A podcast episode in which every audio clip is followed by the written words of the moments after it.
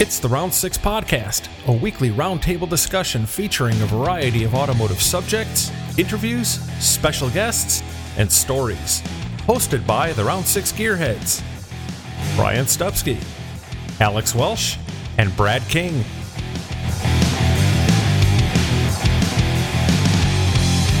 Here on episode 76, it's a very special roundtable as we discuss the state of the hobby and what it takes to compete at the highest levels of hot rodding with special guests JF Launier, Erik Hansen, and Tim Strange.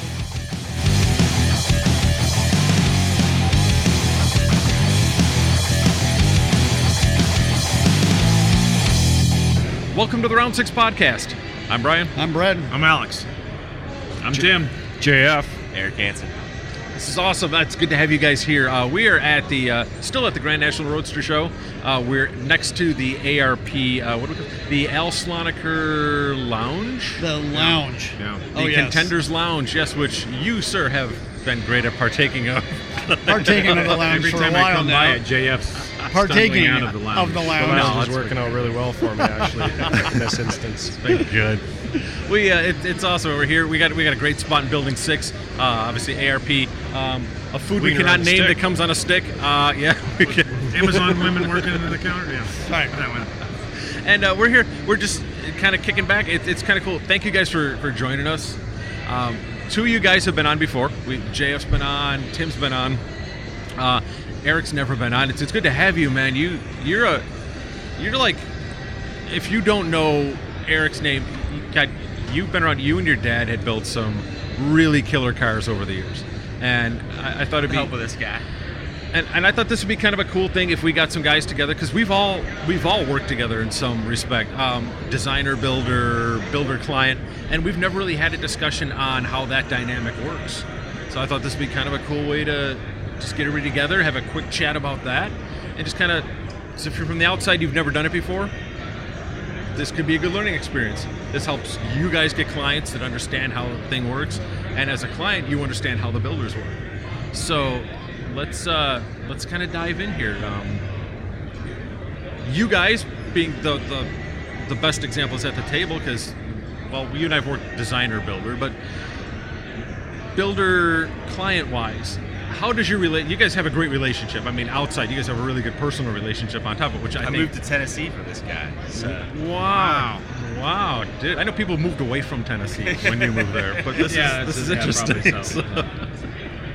But yeah, we met uh, when you guys were touring the AMBR car. Yep. You guys were filming with some guy named Foose. I don't know if you. It seems to be kind of a new upcoming thing. Never heard of it. But uh, they were doing the Road to the Ridler show back in the day, and we were there showing uh, 54 Chevy, and uh, they made the Great 8 with a Steve Moal built, Daryl Hollenbeck painted 32 Roadster, and they went on to go and win the AMBR. We hung out. They showed at Blackie's, which we did that year too. yep. Um, just kind of got to know each other, hang out, stood at, stayed at the same hotels a lot of times, and like you know, you do a lot of more hanging out and meeting people at nights than you do sometimes at the shows. And uh, a couple years later, we had a car that got stalled out in our shop, and uh, him and his dad called and said, "Hey, we want to build a custom." So that was the Resilience, the 52 Buick Custom that we did all kinds of design work on. The genesis of that started at this show. Yeah, and went to breakfast at the airport to plan the build out that one year. And we toured that all over the country. And it was like the same year season that there was some guy with a badass Chrysler wagon from Canada. Clean it up. we, Did- did all right. We hung up, hung out, and stayed at a bunch of shows together. And then after the the Buick, it ended up in the Peterson Museum for a couple years. Yep. Their dad's AMBR car. He's passed away since, but it's still in the NHRA Museum right over here on the grounds. And then, uh, actually, right before you moved to Tennessee, we built a 32 four door. It was uh, America's most beautiful street rod top five, and Street been on rodder cover cover Street. Rodder, and it's going in the next issue of Wheel Hub. Made it onto a great shirt. Yeah, great yeah, I did that too. So this wow. So Nice. it's been everywhere. Yeah. I'm sure that was the pinnacle for you. You were like, oh man, it's gonna be on a shirt, yay! But That's cool. He gets to show it off. People walking around. And, exactly. you know, Tim's uh, anniversary here. So So now, you, you kind of talk about this, like being in the same industry. You've obviously you've made close friends as well with like clients of yours, right? Yeah, yeah, I would say that uh, the most prized stuff we've ever done is making friendships with great people. There's been some cars that have created some tr- tricky and difficult relationships. Of course. And other cars that we've put the same amount of effort in that have created lifetime friendships. And really, some of some of our clients actually consider us family, which is the coolest thing that's ever happened. Yeah, we spent time yesterday walking around. You know, we did the whole. It was funny because like builder, client, designer, walking around and just talking cars, Yeah. checking stuff out that was cool. We met a lot of cool people on the way too. That For guy sure. with that that three window coupe. Yeah, That dude was super cool. super cool. He invited us in to take a closer look at the car, and we kind of checked it out. We're crawling over his car and his display. Super cool, dude. Really proud of his stuff and for good reason. And uh, so, You know, the weird thing is sometimes builders become friends too. I shared a hotel room with JF for a week in Vegas one time. I, I wish we had cameras on that. I can't You do, imagine. you do actually. We're just gonna leave that one alone, aren't we? It wasn't as wild as what you'd think. He kind of No. had the flu or something. I did. Yeah. Man. Sat on the couch most of the weekend. Ah. Oh. So It's so cool to hear you two. See, you two interacting together would be great because you have like the great. If you bring up like, I thought he was a personality- dickhead the first time I met him, actually. And now he's right. Really? Wow. kind of grown on me lots. Well, it was I- like they the they, first they time he high five shamed me right away. Yeah, he was, I was he's a high like- fiver. I am not a high fiver. You guys fiver. are just so weird. Like, what happened there? I've Fucking traveled snobs. and I've traveled a lot more around the world since we've met, so I understand Canadian a lot better now. Yeah, it's just, we're It was okay very too. hard. I was like, It's what tough is this language. speaking? That's how we hit it off. I mean, that's all it took was, you know, I, I speak a little bit of Canadian. I grew up on the border, so we're we're okay. He looks down at me that way. I mean, literally and figuratively, which is great. But I, uh, so when when you get into the relationship working with someone, Yep. uh, especially a- as a client, you're looking for a shop you can trust, obviously, For sure. Because I mean, that's it's a it's a big investment.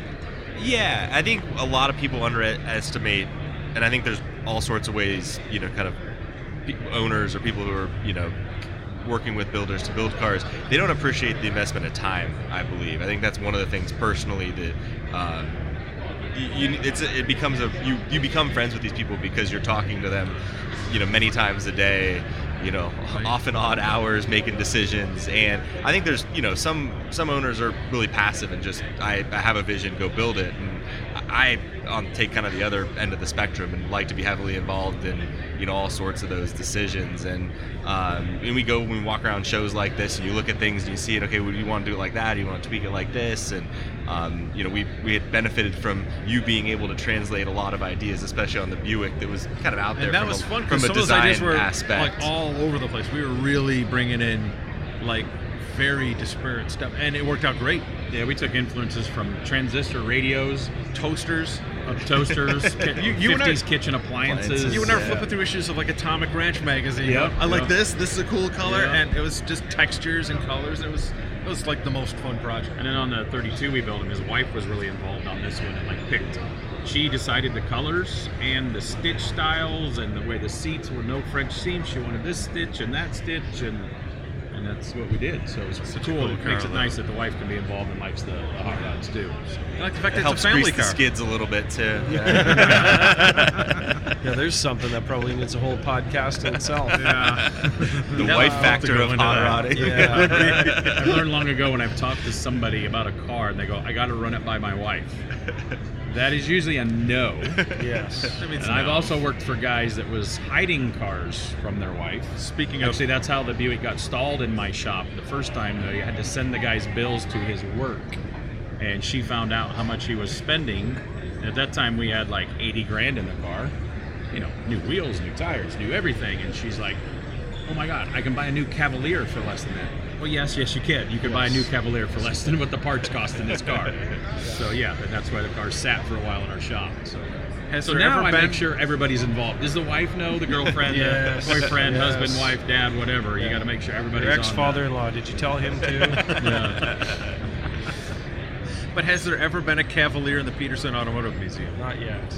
Not that I'm um, aware of. Wait, wait till we're done. We're, oh, oh, we just tipped it off now. There it goes. There could have been. There may have been an HHR because SoCal was building those GM Bonneville cars. So Oh, yeah. I don't know if that was a Cavalier or was it the next generation past the Cavalier? Remember? I yeah. wonder. I wonder if that all like follows into some generational thing where it's like the next generation of like the X platform or something. So, so let me let me say that. Now, you had a great idea for a rant.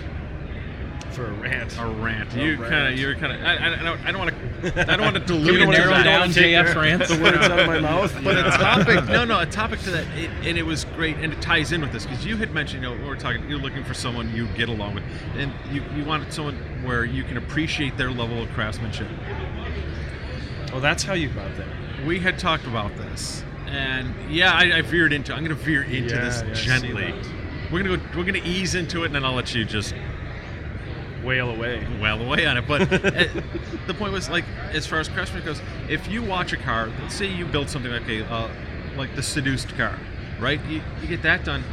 That's not the kind of vehicle you want to take and sell off. And I, that might hurt us. I don't want to hurt us on potential sponsorship, but you don't want to sell that at an auction. That's not an auction vehicle because the people that are going to see that car there are not looking for the level of craftsmanship. They're looking for a good buy on a car that they maybe kind of like. Yeah. So my philosophy on the whole auction thing is uh, people. I think our society is, you know, come. I talked about time investment in builds, years to build cars usually. Right. Um, even though some people think it takes much Three shorter. weeks. Yeah. um, On television, yeah. you know, it's- years that's into perception it. again. And our going back to that. society has come back and said, you know, we want things and we want it now. And so I think the auctions fuel the desire to scratch that itch and have something now. But what's lost, you know, in that whole dynamic is the time and the effort and the money and all the design and you know the passion that craftsmen pour into building these things. And so it, it's deduced down to a financial metric of, you know, I just want to pay this for that car, as opposed to ignoring, you know, what it took to get there most of the time. At least that's my personal philosophy. Well, you on found a poetic approach to answering or talking about that topic. I liked it. I have a career in politics. and, and finance. Yeah. You could be That's the why I buffer wanted to have between the on. wife I finding knew out and uh, you'd find- builder. It's, it, that was. It's like it's trying to find. I was trying to find the velvet hammer for this. It was so tough to do. But it, you've been you've been involved with that too. Though I mean, you've you've had cars sell sure. that you've invested your literally life. your life into, life. and people don't understand. My that. favorite way of financing a car is remortgaging my parents' house. Yeah. First, I do mine. My parents don't love me that much. we usually, we usually get to the tires and wheels and maybe some suspension components and get that far by remortgaging my personal house. And then uh, when you get close to the end, it's mom and dad's house that takes a shit kicking. So yeah, we, we ended up in a bad spot. Same car we were talking about earlier when I sort of got done building the wagon. We were flat ass broke and in debt, in debt, hundreds of thousands of dollars over that car because I had to follow my dream and I couldn't find anybody that was willing to see my vision the way I saw it. Probably one of my best cars even. And that's what's funny down, about that. I think so. Couldn't couldn't sell that to anybody as a concept, but as a real car, it was pretty amazing. No. Right? it was ahead of its time, and that's Yeah. Oh, absolutely. It's, it's funny. Your I make that seems mistake quite be- often though. You Yeah. you Oops. are way ahead of your Yeah. time. Well, that's that's a good thing. Yeah, Maybe. And it's funny now. Now it's starting to be appreciated. Right. So what do you do? What do you do? like are you like that weird, like You go back into the future. oh, yeah. oh wow, Nice, we got that close. Yeah. Yeah. Oof, that's hot. There's more truth to that than it. Uh, But yeah, so you know, and, and like I just say, to, for you to see work like that, again, again, the builder side, watching all of your, because it's not just you going out in the shop and putting 40 hours a week or whatever into this car. It is a, it's the culmination of how many years prior to that being into cars, all the knowledge you've amassed, the, the things that you've worked on, all the experiences you have, you put it into that car. Now it's not just 40 hours, now it's 30 plus years plus 40 hours of manual labor. And maybe Mm-hmm. we're going back to the problem with the media or television or whatever YouTube channels have come together sometimes, and even though you had your own show, you know the limitations of building a car within a car show format versus the super creative stuff you've done. Yeah, TV show. I've done I've done Right. TV show. We had to build a car in four, four weeks, Right. and we couldn't work on it when the cameras weren't there. Right. But it's just a stupid fake TV deadline. Right. It ain't because oh we got to get this car done because somebody's dying. They've got this many days to live. It's because The budget doesn't allow. the budget you, to can't be as creative. Yeah, you can't film a whole year of every day because we would film every day for four weeks. And the first, they had 800 and some hours worth of footage on the very first one because they were learning how to film that also because they were just filming how-to stuff basically. Like even so much so, like filmed how to put power windows in one car on one of the other shows. If they nailed it, they never put power windows on the other side of that car. That got sold off as a half-finished project because that was just a prop. So we were given cars and finish them and giving them back and they just overshot it. And then four half-hour TV episodes is what is a half hour? Is 18 minutes worth of film of 18, or is it 16 uh, minutes with the commercials A taken out? than that, about 21 so minutes. But then they had to hire more editors, and then the show got expensive. And that's ultimately how it got canceled after two years because of the expense of it. You know, we would finally learn. It's like, okay, we're going to stay till two o'clock this morning and sand bondo or filler all night. You don't need to film. No, we'll put a get out of here. time lapse up. I know they taught me how to turn the cameras on, and you just film, film, film. And but yeah, the deadline was they was wanted me to talk about the fake deadline, and I would do some asshole quote so the guy couldn't use it on TV because it was their fake deadline, Right. and you can't build that type of car in a month. Right. I mean, we had put our most hours cars. We put 3,800 man hours in one car Wow. in four weeks when there was holidays in there, so it was actually around 20 days of filming 3,800 man hours. Right. Wow. Well, that burns you out. wow. And then the public doesn't understand the value of that car versus a four to five year build car. Right. With, I mean, I had 15, 18 guys every week with a very organized shop, no cell phones, nobody coming in and out of your place. Right. So if you spread, I had a guy at a car show, I was doing an appearance at Pennsylvania with one of the cars, they shipped us out there, did an appearance with a car that we built, and I had two guys wanted to fight me because I was lying to the world about how fast we could build a car. Right. He goes, I go, what? He goes, I've been working for three years on my car. There's no way you guys could build a car in four weeks. I was like, how many people come to your shop? Oh, me and Bubba and Uncle James every Saturday and Sunday in there. I was like, well, I got guys around the, in, the com- industry and the most skilled dudes that I knew that could work and work their butts off for the top level. Those guys came in and wasted no time. I go, you ever turn on the NASCAR race? Oh yeah, every Sunday. Ever have some beer and pizza? Oh yeah, yeah, yeah. I was, just because you're in the shop doesn't mean you're actually those hours can't count. That's right. And then after about a half hour of them guys almost spitting mad at me, they finally, I think I had to draw a picture and I had to use crayons, but they finally understood what I was talking about. Right. And they're like, oh, oh, Well, okay, yeah. We've done that with every one of our Ridler attempts. We've stacked people. And the only way to find 40 hours. I want, I want his crew. I heard a podcast one time. He's got local car club dudes that just come and polish Yeah, his hardware. pizza. Donuts and yeah, pizza. that's It's like- town. Give him They're the pizza. best, yeah. But every shop has that at the end. I was up helping Zane finish a couple cars at, at Katati Speed Shop coming down here, and a couple of his buddies came by. Well, the buddies come by and help, and the guys that are getting paid leave early, and you know Yeah, that. But for sure. yeah, that's a that's why I don't have employees, I guess too. But yeah, but you got to rely on your buddies and people help you. And Yeah, the push at the end typically is, is something that's not for the faint of heart, that's for sure. Yeah, and the push at the end is what is very weakens a lot of clients. We had a both cars. We had a pretty good push on both of them, and anymore, I really don't care for that. I don't care to ever build another deadline client. Wait, I'm getting ready to start one, aren't I? How do I do? Actually, we're filming a project, so there's different there's different logistics involved. But like the last customer car I took for SEMA after I got commitments to them, which I won't do for client cars anymore. I lost six figures on that car because I had deadlines to get that thing to SEMA. Six figures I lost. I have more out of my labor in my pocket than that client had in his, and I won't do that anymore. Yeah, and I don't know how to speak to that other than here's your client. Seems totally understanding. You've built up a relationship. It wasn't for him. No, no, no. Yeah. But, but what I'm saying is, is that's not typically your fault for how things went, but more so that sometimes we just don't get the right client or the right person to understand the vision that they've often created. Yeah, and And I, that's and I say they because I, I think you and I as, as, as professional builders usually listen to the client first. What are their intentions? What are their needs? What are their wants? What are their goals, their aspirations with the car? and educating all- that client is the hard part. If somebody's never, that was a problem with the one. He's learned a lot. it was his first hot rod that he's ever built. It's great working with Erik. One because we're friends. I'm going to his house for some. I guess there's some big sports match coming up that we're gonna have a party. I mean, can't we say hung out at his house on New Year's Eve. So, but you know, he grew up around hot rods from a kid that his dad he followed him going to shows and then chasing the AMBR and all that. So he understood.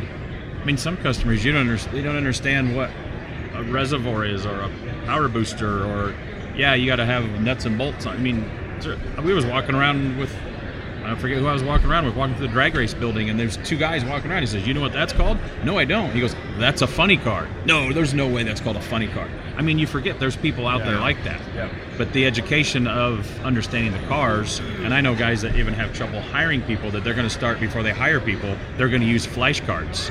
What is this? Right. Do you know this is a a roadster? No, this isn't a roadster coupe.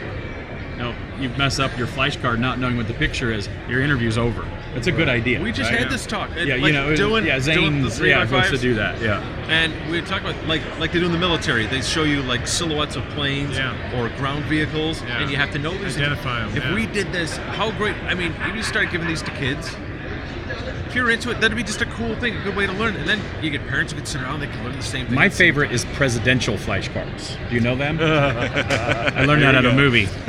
It's money. Presidential flashcards. nice. There's different guys that are worth more money. That would Yeah. be a favorite. Yeah. Yes. Definitely. But Benjamin Franklin was never president. Nice. Oh. Nice. Oh. Well, he should have been. Nice. Wait, is he just and on he's the one And he's worth a lot. And he's worth That's a why he's on the one dollar. But not everybody else. He's on the hundred. He's on the hundred. Oh. Come on. Obviously, you Okay. didn't pay attention This in is the why you flashcard. to I be forgot one of those heavy. JF's like, well, I have no idea who these people are. I'm from Canada. Which one has the quail on it? This isn't plastic. It was a movie though. Remember uh, that thing you do is about a band? It's like, what is this? They gave him a bonus at the bar, and they go, "Ooh, I love presidential play flashcards." And it's like, Jeff's just like, which one has the most pinstriping on it? Oh, that one. But So have you guys sort of been around the Al Slonaker cars and sort of decided what you think of this whole first year in setup and uh, I think. Now, do you mean like as, as a in general, for what do you going think of the whole thing? It's I'd say for a first year for working on. What did they start working on this? Like July. It June wasn't very long ago. Yes. Not a not a bad start. I think it, I think it's definitely. I like the fact that they're bringing a lot more visibility to this award because it's been really heavy on just building four. Right. Building four has been the, the whole crux of this place for, for years. I mean, AMBR Since- is since the that's start, why you come here. You know, so Yeah. I- Kevin Doyle had a great. He Kev- dove into this thing. Kevin dove Yeah. into This this. is all. Yeah. This is all Kevin's deal, man. I He- love. That's why I came he this year. I wanted this to be here for the first year that they blew Yes. the Slon. I mean, they always gave the Slonaker Award. People don't know that. It was always the best always non-roadster car here. Right. and so they just blew up, made it a little more prestigious, added some rules, big big check, Yeah. and but that's why I came out because I wanted to see how it's done because I got roped in. I am now the show manager for the Darryl Starbird show coming up in a couple of weeks, Nice. which pays ten grand there. Wow. And uh, so I kind of wanted to see how they handle it. Now Kevin says, "Hey, you want to come back again? You're going to judge this too." And I was like, "I don't think I don't know if I want to do that too." So I've had a good time just checking it all out. But they, they didn't have a full field. They're trying for a dozen, right? Yep. There's ten of us. there's ten.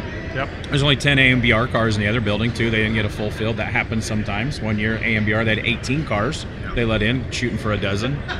But I think the quality here is pretty amazing. Uh, there's definitely not one clear. Oh my God, look at that car. No, there isn't. There isn't. It's diverse. there's some that slap you in the face a little harder until you really start looking. Yep. Right. It's really uh, in five years there'll be 30 people wanting to bring their cars here. I really Oh, do. absolutely. Think so. Yeah. I disagree with You don't leaving it at a dozen if there's thir- 30 wanting to come. But uh, But they might change that. I hope they I hope Yeah. they get that under control because it I might think, be the whole. This whole building might just be the Slonaker Yeah. I think at the end of the day, um, the only way you'd be able to do that is through pictures and sort of internet communication. And I think, as you know, we both talked about it. Even two weeks before a car is completely finished, it's Yeah. not an accurate res- representation of what it is going to be. There's a lot in that last five Yeah, percent. that's- I, That's I for think sure. if I've got one thing to say to them is just just don't put a cap on it. let it grow till, till you So, have. so what do you do? It's like qualifying then. It's like it's like racing Yeah, so qualifying. this Is that year- you got this year 30 we were guys. qualified, how do you, how do you qualify for 12 spots? That's uh, yeah, and then the qualification should be done right here under this roof, and that way the public can see more beautiful cars. I like that why, idea. a why lot. leave them at home, right? Right on. So And Because now, if you notice some of these shows, we're always working on the next what we need for the next new blood. That's why I'm worried about magazines kind of going away. Oh, And I've been coming out here for a long time. There's been a lot of years where it was bumper to bumper cars. Then there's been years that oh everything has just a little bit more wider rows. They do that at SEMA some years. It's busy, economy's good. There's more booths. The t- rows are tighter, or they space the rows out. So it's still oh there's three walkways. We do this at the BMX races too. Oh, there's less vendors and they space the rows out. Oh, there's still three walkways, but it might be 12 foot wide instead of 10 foot wide. Right. So they still fill it, and I've noticed a couple of the rooms here they've spaced the cars out a little bit more. So hopefully it'll bring some more attention and start keep filling. Of course, you know Saturday's amazing. They get a thousand cars outside. Right. That's what Yeah, makes that's Pomona amazing. amazing. Yeah. But uh, yeah, I hope they fill this. I hope they fill three buildings full of Slonaker competitors. Yeah, in my head, that would be. Uh, then that would be the place you'd have to fly from all over the world to see it for sure. I hear some people came from Canada for this one. They did. Wow. It's already a worldwide event. There's some stories about making And the it from ABR Canada cars, the guys International. won. The Japanese, Yeah, right. Japanese Yes, team That's got pretty cool. cars. They That's voted that thing really over. cool. That's Yeah, really yeah. cool. Super Yeah, cool. it's awesome. Great group of guys with smiles on their faces the Yeah, whole they're- time. they're having a ball. Super wicked. It's like Yeah. me on my honeymoon, just happy to be here. I think that's and the- grateful. yes. That's the weird thing. You get jaded after a while. Like that other show. Do, do we mention? uh, well, we should mention the other show that this The is kind of show? competing with Yeah. in Detroit. There's, Well, that's what I mean. They're saying it. They're not, they're they're not they're not leaving anything on the table. These guys are throwing punches and saying they are going to beat Detroit in the next five years and be more popular and more sought after. I know guys that were building cars for Detroit and have changed their mind to come to Slonaker, but they're also not middle of the country guys. So it's transportation's a little easier to get out this way if you're closer Especially at this way. time of the year. Right. And I'm sure they're going to watch and see how it plays out. Probably not a chance of a s- blizzard here like you get in Detroit. No, it's a tough drive to Detroit that time of year. I that's for still sure. know a couple guys building. I know a shop that's got one for this year and next two years in a row for Detroit. Yeah, No consideration about coming here with either one of those three cars. right. but uh, and he has showed here before. So it'll be interesting if any of those change to come here instead of Detroit. Yeah, No matter might- how many people they make mad, there's there's still going to be somebody show up. Oh, sure. Well, and that's the issue Yeah. is they're going to lose some of the great cars if there's other options because, let's face it, they've made some mistakes over the last few years in Detroit. Oh yeah. How they've addressed it, how they've chosen to carry the flag and pass it on. Without a doubt. Yeah, I mean you've yeah, you've been firsthand on that. And that's and having competed there, okay, competing there and Four here. times. Four times. one, at, one at once. One at once. All Great Eight every time all you've been. Great Eight cars every time we That's show up. That's a pretty up. good record, though, That's- dude. And I and if- Impressive. And if, you And this believe is coming social from media, s- a dude that has absolutely no desire to build a car like that. Yeah, and if you follow social media, every time that we showed up, we were definitely contending for the win, not just to get in the bottom of the eight. Yeah. The cars were always really great cars. Um, frustrating this year to see probably the the least taken care of car go through, and, and a car that showed obvious flaws end up winning. But you know, there was some guy that when uh, that Canadian guy won it. What did I tell you when I called you and congratulated you on the Ridler? Uh, you're never He nice goes, I me." know. I go, congratulations! I'm having the best car there that weekend. Yeah. And I kind of I like to bust his bubble a little bit. Yeah, go, that- you don't have the best car in the world. You just have the best car that showed up that weekend. He goes, oh, thanks. I think, I think. but it's true. You still got to be there. right, Yeah, sure. you gotta be. Yeah, and that's the thing. And you you don't bring you don't go at it just as I'm going to bolt something together just to beat this by the rules. You you take a really creative and I'm not trying to pat myself on the back here by any stretch, but we really when we get into a car and we're designing goofy stuff, we're leaving everything else behind. We don't Yeah. go, let's Google this and see what somebody else has done. It's what hasn't been done before. How Yeah, far yeah. can we take it? And that's why I love JF's style. That Riviera. I love Rivieras. I build a Riviera. So, a lot of people still talk about that Riviera as a bad son bitch. And an ugly son bitch. They're still talking about that Riviera That's right. Yeah, and they can't deny it's- that it won. And I've announced it fastest sliding around the autocross. That's what's cool. drag racing, kids ice cream, some other stunts we don't talk Burnout about videos. Yeah, displaying Yeah. tires inside of the building. Inside of Cobo. Yes. Yeah. Best thing ever. They actually made What's an, It's a rules? they wonder they made let an JF announcement in this there. year. They were like, "There's been no burnouts inside Cobo Hall." Do you hear us, JF? Look at the Canadian You can translate guy. That to Canadian. When you're at that level though, and like you, you've competed at that level, you've you've won the big trophy. Yeah.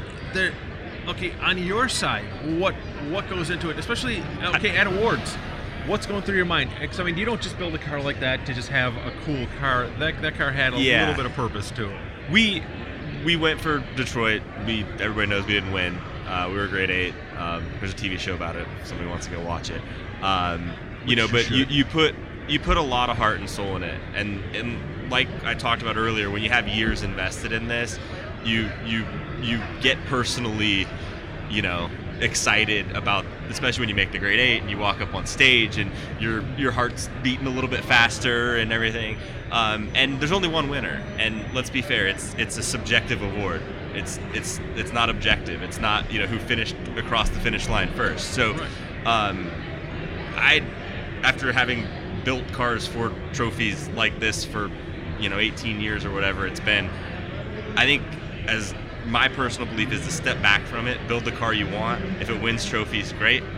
But you're not gonna always make the judges or the public or everybody else happy with what you built but focus on making yourself happy and the rest will follow.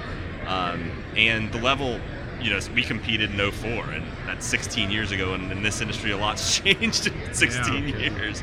Um, and so you know they're people are going to keep pushing it and they're going to be spending more money than they did the years past because that's how it goes. And so people get really um, upset when they don't win. It happens. But um, I, one of my I remember my dad meeting with the room full of people that helped when we ran for Detroit and everybody was super bummed out we didn't win. And my dad just said but I got the car I wanted at the end of the day and that's what you got to do. And so I think everybody expected him to get really upset about it and honestly he you know sure we would have loved to win. You know that's why we went there. Um, but you got to build the car you want at the end of the day. You know you got to be able to open the garage every day and go out and look and and we still do that. I, you know, the car Tim mentions over in the museum over there, and for whatever reason, I haven't been here for a couple years to see it, but it still tickles me to go over there and look at it. And, you know, when I, when I, my kids, when go hop in the four door and sit in the back seat all the time, and you know, so build the car you want, and if it wins some trophies, great.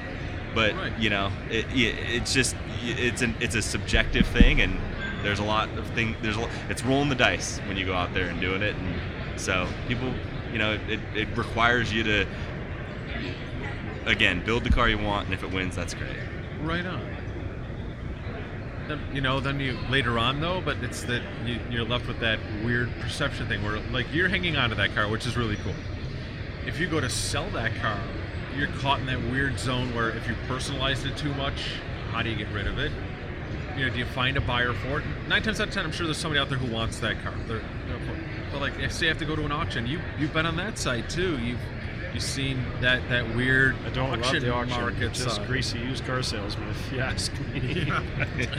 and the one thing I don't like that they do in the auction too, like, okay, your hard work, your blood, sweat, and tears, everything you put into this car is something up there like, well, that car's well bought, or oh man, this car, or when they say this car has three million dollars invested into it, and you're watching it tick up and it's at two hundred forty thousand dollars. It's stalling.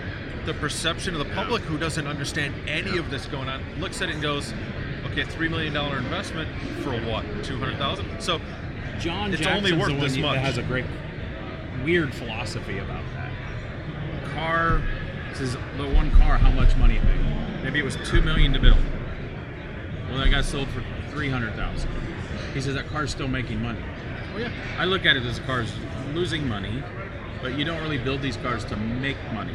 right. no, I mean, it's kind of like chasing the Kentucky Derby.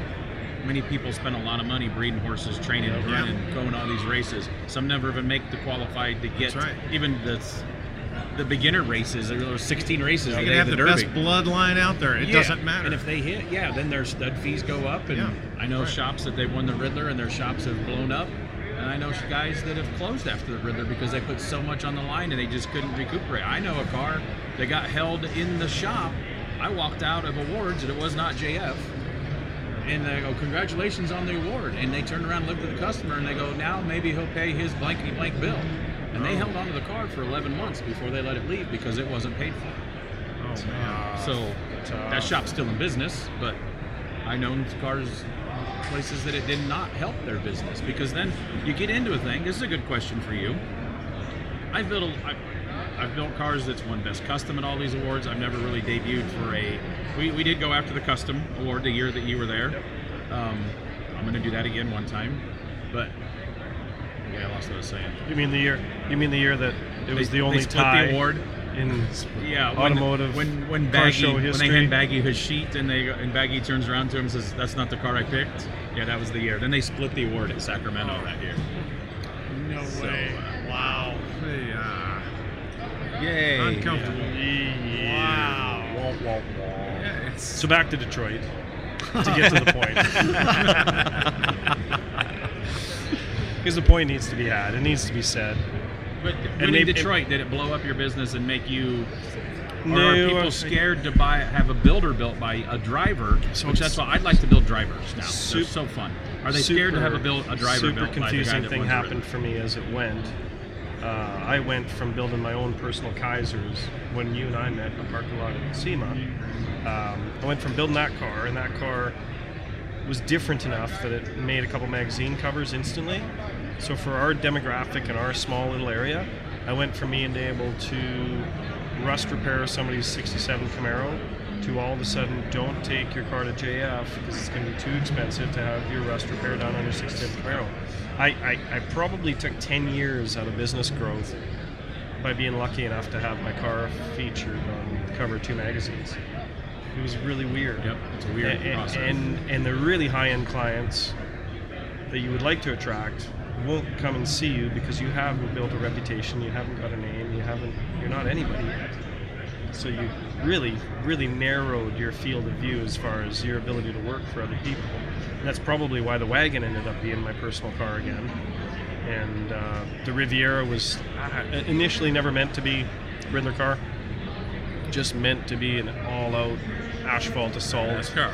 200 mile an hour car, and I still think I've got an itch in my ass to go and do 200 miles an hour in that car. That'll be some other Gotta make this conversation we can happen. have. Yeah, yeah, yeah. I know somebody else, but there It can isn't happen. There, I need a couple sponsors. If I had a couple one there? sponsors, then I, I I could probably do that for sure. We could make the first Rid, first Ridler winner to, to do 200. Um, I do think I do think this year as a competitor and, a, and, a, and, a, and as an observer because I think more so than anything I haven't missed going to Detroit for the last 17 years, 16 years. Um, I think as, ob- as an observation, I think they really, really slit themselves in the throat. I think they chose a car that didn't go out and promote our industry. They chose a car that months later was at an auction just getting pawned off. And the car failed miserably at auction. And who knows if that's lack of promotion of the car, promotion of the car's ability to win the award, or the fact that the collector car market just thought maybe that car wasn't the right car. Maybe they thought it was ugly. I don't know what one of those things or what combination of those things it was, but I definitely know as an ambassador of the industry, an ambassador of the award, I took it very seriously with all of my Great Eight cars to promote them, to get kids involved, to sort of show the cars off, to do the tour, or whatever tour you choose to do, whether it's a couple shows or a couple outdoor shows, you know the drill very well. Yeah. If, if you're an ambassador of the industry, then you really should be doing your work as an ambassador to make sure that the industry is still here in 25 years, right? So if you win one of the biggest awards in the industry, you, I would have thought, and, and, and this is the way I looked at it when it was my turn, that you're promoting the industry. Get out there and do your work. Don't just take the trophy and see if you can cash out at some random auction in Phoenix. Does that making any sense? Describe it that way. Yeah. Perfectly clear sense. That's perfectly clear. So having walked the walk, I was fairly pissed off to see a car that just took that big trophy, a car that I felt was visually imperfect as far as some of the finish work, a lot of the finish work, and to see that thing just sort of fall away. Yeah, less than a year later, it's just You failed to do your job as an ambassador of the industry. yeah, like and after after you won, I mean that Riviera was Beat on. everywhere. Beat on. You were doing Two weeks later, I'm doing that thing. donuts, picking up my kids from school. like we never showed that car again with mirrors underneath it because there was so many rock chips and rubber marks and scrapes from speed bumps and But that's the thing, though. You you were out I, I doing love it. that. I love that. I, but I always believed that that's what a car should do. So, so when it was my turn to be the ambassador, I was given a really unique opportunity because I could be the first guy that actually proved proved it could be done, I, I, right? And that's mm-hmm. why we were at the autocross. And like that guy's not going to pussyfoot around. He's, he's going to see what that. But see, thing I does, admire right? that. I, I'm more I'm more blown away when I see cars that aren't just trailer queens. Yeah. When you walk up, and guys like it's all chipped up and the headlights are frosted. Yes, Yes. You guys driving the crap out of this thing. I love that. That's that's definitely something. So we've talked about it before. Did I devalue the car by making it imperfect, or did I add value to the car to You, because I think, it proves that it, it creates some pedigree, right? I'd like to think that you added value to an entire industry.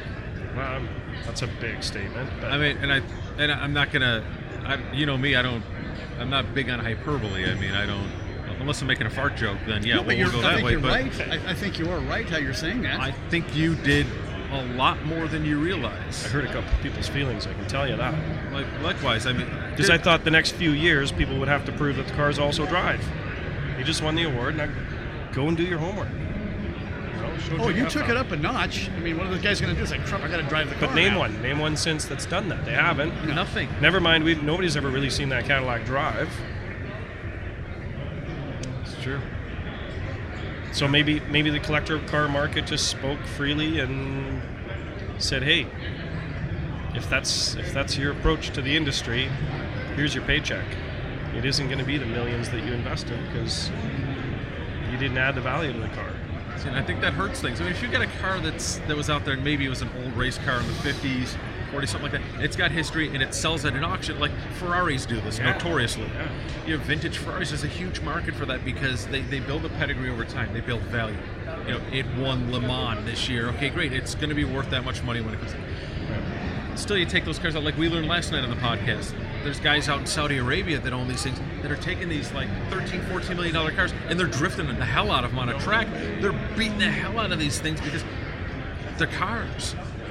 That's a cool thing, and I think it, it, it goes down to what you build it for, what your purpose is. Like I said, but you you did something for that car where, yeah, okay, a rock chip is going to devalue it. Because now, okay, if you look at it from uh, an appliance point of view, you've got to go back, you got to touch up all those chips. And you know, that is to be, you know, painting, paint chips suck. And touch ups. suck. But, okay, so there might be a slight devalue in that side. But what you did with that car was you showed, okay, you can build something at this level that can be used, gets used, and abused, and comes back asking for more, and it, you still got the car. But I didn't want to be an anomaly when I did it. Is what I'm trying to say. Right, and what I'm saying is, I felt it was my turn to be the ambassador for that year until somebody else was going to take over my role. And I was hoping to just see a bit more of that in the years that followed. If you, if you know I saying. think it, the bad part is you don't see it at that It- level. it was like a saw it at double lot dog dare. Double dog dare. you. Double dog. You're gonna win that award. Go out kick and the shit out of that car and Yeah. prove that it actually runs. Because the years prior to that, the cars that we were competing against, and there was a car that beat us with a Ferrari engine. You know, and it was like, this car is going to be amazing at a racetrack. And I remember hearing the speech over and over and over Never again. see it. Man, they had a great speech, and we didn't really have one. And they won the award, and it's like, never was it driven. It all of a sudden became, well, it's got to go to a museum. It was hardly even shown after. So again, poor poor usage and for poor choice by the judges. Don't pick a car that you don't know isn't going to be an ambassador to the award, and that's what I think they need to really have straight here. And I hope, I hope you know the laws of attraction and, that luck is on their side for the Al Slonaker Memorial Award to become very significant the winner has to be somebody who's going to go promote a car as the winner of the Al Slonaker Memorial Award. Otherwise, it is today that somebody wins an award and we forget about it until next year again. Does that make sense? I'm, I'm loving the analogy of the ambassador thing. Don't build a car if you're not going to be an ambassador ambassador to, Yeah, to our hobby, to our to Yeah, our go our- buy some fancy fucking world. painting. Don't Yes. play with us. We're playing cars. We like to burn rubber, burn gas, ass grass, cash, or whatever. You're nobody riding for free. Okay, but No, but it's a great way to put that. and you go around the table. You're you're a hell of an ambassador for this industry. You're everywhere. You constantly preach that you know, build cool stuff, and you do by example. And this thing, maybe this is the problem. You guys try to do by example, and it, you've been spoon fed everything. It has to be in words only. Just go out and do this. Maybe you just need the right hashtag. Yeah, I've worked hard in the industry to try to make it positive. After I left my first TV show, there's a reason I've turned down 12 offers. I've had contracts with seven in front of me that I won't do something stupid. Won't be a drama fighting show. And I just, I believe that we should try to help build this industry. Our new project we're working on, we're going to try to be positive. We're going to get it on platforms where kids will see it because they're on their social media and their streaming shows that they're, can't grab a magazine in a newsstand anymore and fall in love with hot rods. So we hope they stumble upon this and they fall in love with cars. So I just try to be positive with what we do. And You did that last weekend, by the way. What did I do last weekend? And I want to thank you. You flew out to Phoenix and oh yeah, I did fly out to Phoenix. bolted and some crap on a car. on car in a place that I thought there was going to be cats and the cats you can't pet. Very upset with the, the guy that's called the cat, Disappointed. big cat man or whatever Big he cat. is, and Yeah. can't pet his cats. Brought a lot of band-aids. He was prepared. Well, that was that was that was an amazing thing, a weird thing, and again, thank you again, Yeah, it was awesome. dude. I don't know if you got to know. 12 year old Tim was pretty happy. I got to work all day right beside Matt Hay. Yeah, It was pretty awesome. awesome. Pink T Bird awesome. guy. Yeah, Yeah, yeah, that's yeah. unbelievable. I actually hit out from Brian the day before in Matt's IndyCar horde. It hurt. I was So, trying to get uh, together yeah. with Matt for lunch that week. The yeah, whole week. yeah. He I had lunch off. with him. I had lunch with him. Yeah, that was great. Brian thought, why isn't anybody returning my calls? Everybody didn't want to talk to him. Nobody wanted to talk to him, We want to exactly. spill the beans. I thought I was a piss poor ambassador that whole Yeah. week. But like, like you're you're an ambassador on the side that you're out there. Your passion for it. You keep. You're building stuff, and you're building cool stuff, and stuff that you use and you drive. Yeah, I mean, I think what JF said is pretty important. I mean, at the end of the day, let's not forget they're automobiles, right? They're not. I mean, and they can be elegant and have a lot of the aesthetic appeal that you know all the cars in these shows do. But at the end of the day, they're automobiles, um, and they have to be driven. And you know, I I would love to go take our AMBR car and do a burnout. My mom might have a heart attack, but you know, I mean. Uh, He, he's got a cool plan for the AMBR car that I don't think we're going to talk about. That got of run it by the family, but it'd be pretty cool if he does what he's going to do. So, I mean, I think what you said is is tremendously true, um, and I think it, I I've often thought a- lot about what you said with the things that win Detroit, like kind of go away and never to be seen again. Which it I, I don't it, it's happened on more than one occasion, and That's it's sure. it's it is it is a little curious in some ways. Yeah. It's Um, been done before. AMBR, you know, Dennis Varni drove his car all the way to Indianapolis for the Good Guys show. Right. With that red Model A. Mid 90s, probably. Was he a Yeah, 91 think, winner uh, or something something, like that, 95 yeah. winner or something like that? You know, they drove that thing clear across country, and but they just don't seem to do that anymore. I mean, the Poteet car, I guess, is getting driven. It'll get driven. George drives his stuff. Of course. But, uh, yeah, it's cool to see him out. when you just said that, you said it kind of in a in a really accurate way. George Poteet might be the ambassador of the whole industry. as Oh, far as absolutely. owners. Yeah, Absolutely. So, so obviously, the guys there. that take it seriously are still realizing we are playing with cars. Yeah. We're playing with them. What do cars do? They're transportation. What do they do more than that? They're weekend warriors in any direction you want to go. But but but his approach to it is accurate. I think uh, the guy, most of us that take it seriously have the same approach. I- I'm thinking the round six group, we need a petition next year for the Slonaker and for the AMBR that there's a burnout area out front before you bring the car in. Burnout box, that'd be great. Before, You, you got to pull up and do a burnout before you pull inside and actually Leave get the you. rubber it for the I show. had, I had talked to John a few years back, and, and he was really struggling to figure out what to do here. And uh, my suggestion really was the Street Machine. I mean, this uh, this this show really is Southern California. it's very historic, and the cars that show up are very traditional and historic outside. Like you just don't see like when you go to Columbus, how many street machines do you see? Like thousands of them. You don't see the muscle car street machine here for whatever reason. And I think that that is what's going to carry the industry. Believe it or not, 81 Camaros, 88 IROCs.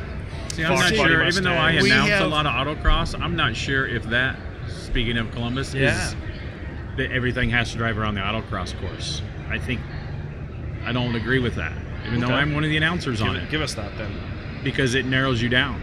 Take Goolsby's awesome Mopar that they built with the Hellcat in it. Yeah. They didn't enter it in anything Right. because they said it's not a street machine. Well, they might have entered in street machine, but they didn't make it in there. I don't know if they even pulled it in the building. They did not enter it because it's not. Yeah, they didn't even autocross it because it's kind of drag inspired. So that that narrows. Well, that- that means there's there's people controlling our industry that has the reins in their hands. Well, it, it, Is Pro Street going to come back? every, well, that's I love Pro Street. hope I, don't so. think it'll It ever could come be back as coming big as it's strong, but you'll right now you'll probably not have an amazing Pro Street car come and try to run for Street Machine of the Year because I got to drive around the autocross course. bingo. We didn't come street- this year because we had a drag race inspired car. Yeah. And we knew that it wasn't. It had no category. Years ago, you had to drive 25 miles. You had to drive one of their sponsors. Right. I forget what they they drove someplace. I say drive, go to the drive-in, have a burger, Right. drive through town. Don't make them do it in rush hour. Drive through Yeah. town, put 10, 15 miles around town. They do that for Hot Rod of the Year. They got to do a burnout at the drag Right. strip and all that stuff. I think they kind of need to do that for Street Machine. I agree. Yeah, let agree. every type of car available, not just pigeonhole of a Pro Tour car. Right. I'm kind of tired of Pro Tour cars. Right. There's a lot of, them. but I go to a lot of autocross events, so I see all those Pro Tour cars every day. Right. Ooh, look at that blue Camaro with the same wheels. Oh, look at that one. That's a red one. It's the same to me right now. 90% of the industry is the same as I was growing up. I was always going to rod runs. It's like, oh man, I love that 32 Ford. Look at it. It's red. Five spokes. Or Turn black. around. There's a blue one with Yeah. five spokes. Yeah. But it's kind of the same way right now. You know, I had a talk with one of the guys that's doing a car for the Ridler. I was in his garage a couple weeks ago, and he's like, some of our hot rod heroes still building amazing cars, but some of their cars aren't like, oh my god, I'm going to remember that car for the next 15 years. Right. No. I like stuff that just, yes, that's it's going to stick with you for a long time. Sure. But you also, the Riviera is one of those. I will remember that car for the rest of my life. JF's You don't forget Riviera. that Oh yeah, whether you like it or Yeah, hate yeah. that car, you're Yeah. not going to forget that car. Yeah. That's And very that's much the truth. What I like when somebody really steps out and does something different and pulls it off. I agree with you, but I, I do think our hands have been tied a little bit, haven't they? Because you're a creative guy like that. All Oh yeah, s- we're always tied by the check. That's why I build some stuff for Yeah. myself every once in a while. But the, you know the budget's not there, so they're Yeah. cheaper cars. So Yeah. I'm cutting the hell out of a Chevelle right now for my dad. So. Right. And he ain't paying no labor. He makes that very clear every time I talk to him. he I was listening to me. He's always surprised growing up that I actually listened to him. And I always say when people want me to build a free car because of the TV show I used to do, I was like, if I want to build a free car, I'll build one for my dad. Well, I guess my dad was listening to me. So I'm building a free car for my dad. Nice. So. Well, wait till you sell it at auction. No, I'm Yeah. kidding. It was it was going to be one of those cars that will never be for sale, but then Dad's like, you know, if somebody wants it bad enough, we'll just build another something. So yeah, that's how we live. It's not for sale, but everything has its price. Everything I have for sale is my wife is for sale except for my wife. Right. But I will rent her out for a party. And the animal of Tim has just arrived. And yes, she has heard me say that many times. Well, guys, thank you. Yeah. Thank you. Yes. Th- Thank thanks you, for guys. doing this. I hope we. I, I think we really brushed heavily into your subject. I, I wanted to make sure. I'm not sure what my subject was, but it was definitely It's- my frustration with people getting a big trophy, small check, and just walking away from their job as an ambassador of the industry. You know, the, the industry has been. I've known shops that done that. That okay, take. Oh, I used to be involved in horse racing. Oh my! Now there's motorcycle shows. Yes. I'm a Harley guy now. Yes. I bought the vest. I bought the boots. Yes. Buy your way into the industry. Now I'm a hot rod guy, and now I'm sell this hot rod. Now I'm going fishing. Right. I have a boat now. But it is. It's people jump around. Some people with money. It's like I'm friends with the drag racer that raced for the Al-Anabi guy, and he goes, they spend money quick and in and out, and he spent and still spends a little bit, but spent a whole bunch for five years. Yeah. That, that one team had a three flavor of the hundred million dollar budget, and that was just one thing he was involved in. Now I think that same guy or him and his buddies are involved in derby horses. They just jump around. And, but you run the risk now. Then we have an industry loaded up with just a bunch of rich guys throwing money at stuff, and they have no skin in the game whatsoever. This is again, it comes back to this is a livelihood. You spent your entire life doing what you do. Right. Every one of us here has spent it, even. I understand you spent your entire life around cars. This is Aren't we still passion. twenty years old? Sure, I feel that way. I'm twelve mentally. Yeah. Th- this is all I've ever done, loved or known, Yes, and This is all I've ever wanted to do. it's a true story. They let my high school counselor pulled me in, knew I worked at the body shop, small town. He's like, "What do you want to do for a living?" I want to build hot rods. He laughed out loud at me. I love that. laughed at me. But when I started getting into magazines and stuff, he asked me to come back and speak at the school, which I Did do speak at schools. Oh, I have not been back to that school. My sister still works at that school and is trying to get me to come back and do a talk to the kids. But I will remind them in front of the whole school, still believe in yourself. Larry No Dixon. I'm friends with. He's a drag racer, three-time NHRA champion. He came and talked to our BMX kids one time about believing in yourself and also the value of sponsorship. But nobody thought I could be a drag racer for a living, and he's got three titles. because Right. he raced cars for a living. Most people are just like, yeah, that's a long shot. Same with building hot rods for a living. It's not for everybody. it's a long shot, all right. that's it.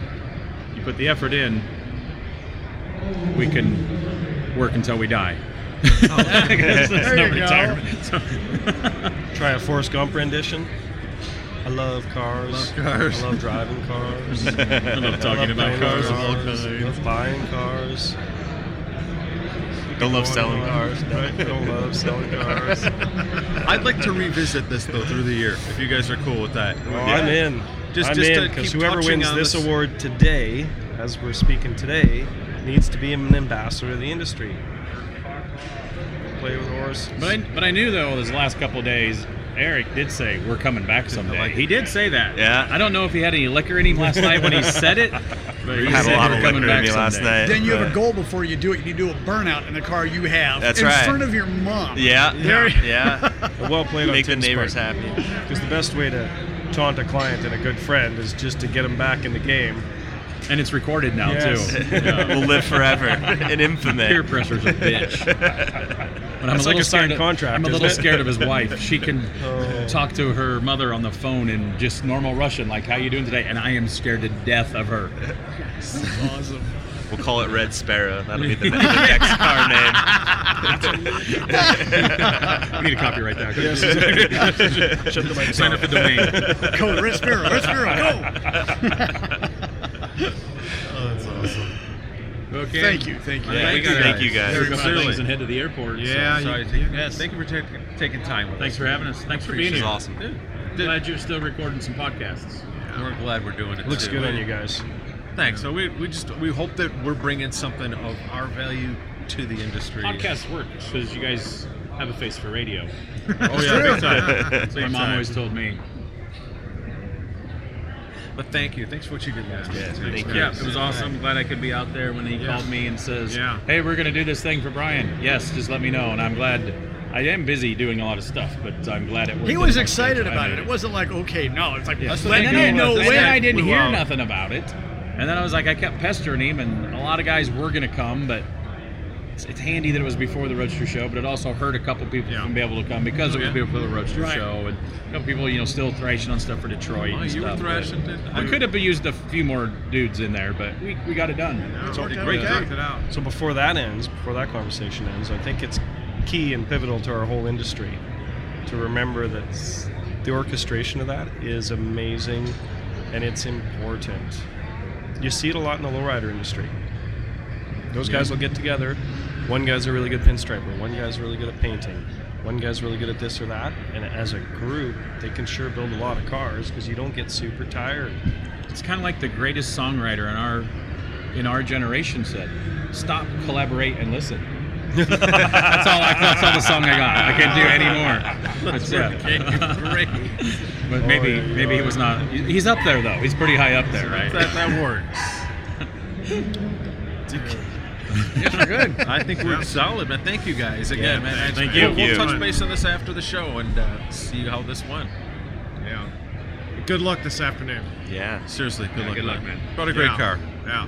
Brought a good car. Yeah, I you want to land in Nashville, turn on my phone, and there's JF Doing a burnout. hassled by the in cops after the burnout. There is no, no way we'll win, but burnouts, you can almost put money on that. Thanks again for listening, and be sure to keep up with us gearheads over on our website at www.round6pod.com.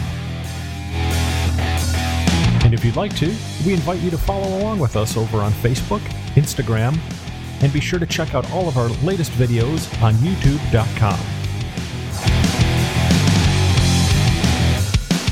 Big thanks once again to our sponsor, Trailer Tug. Please visit them at trailertug.com and learn more about the world's strongest trailer dolly. Our listeners receive 10% off their order when they use the discount code ROUND6 at checkout or when calling their order in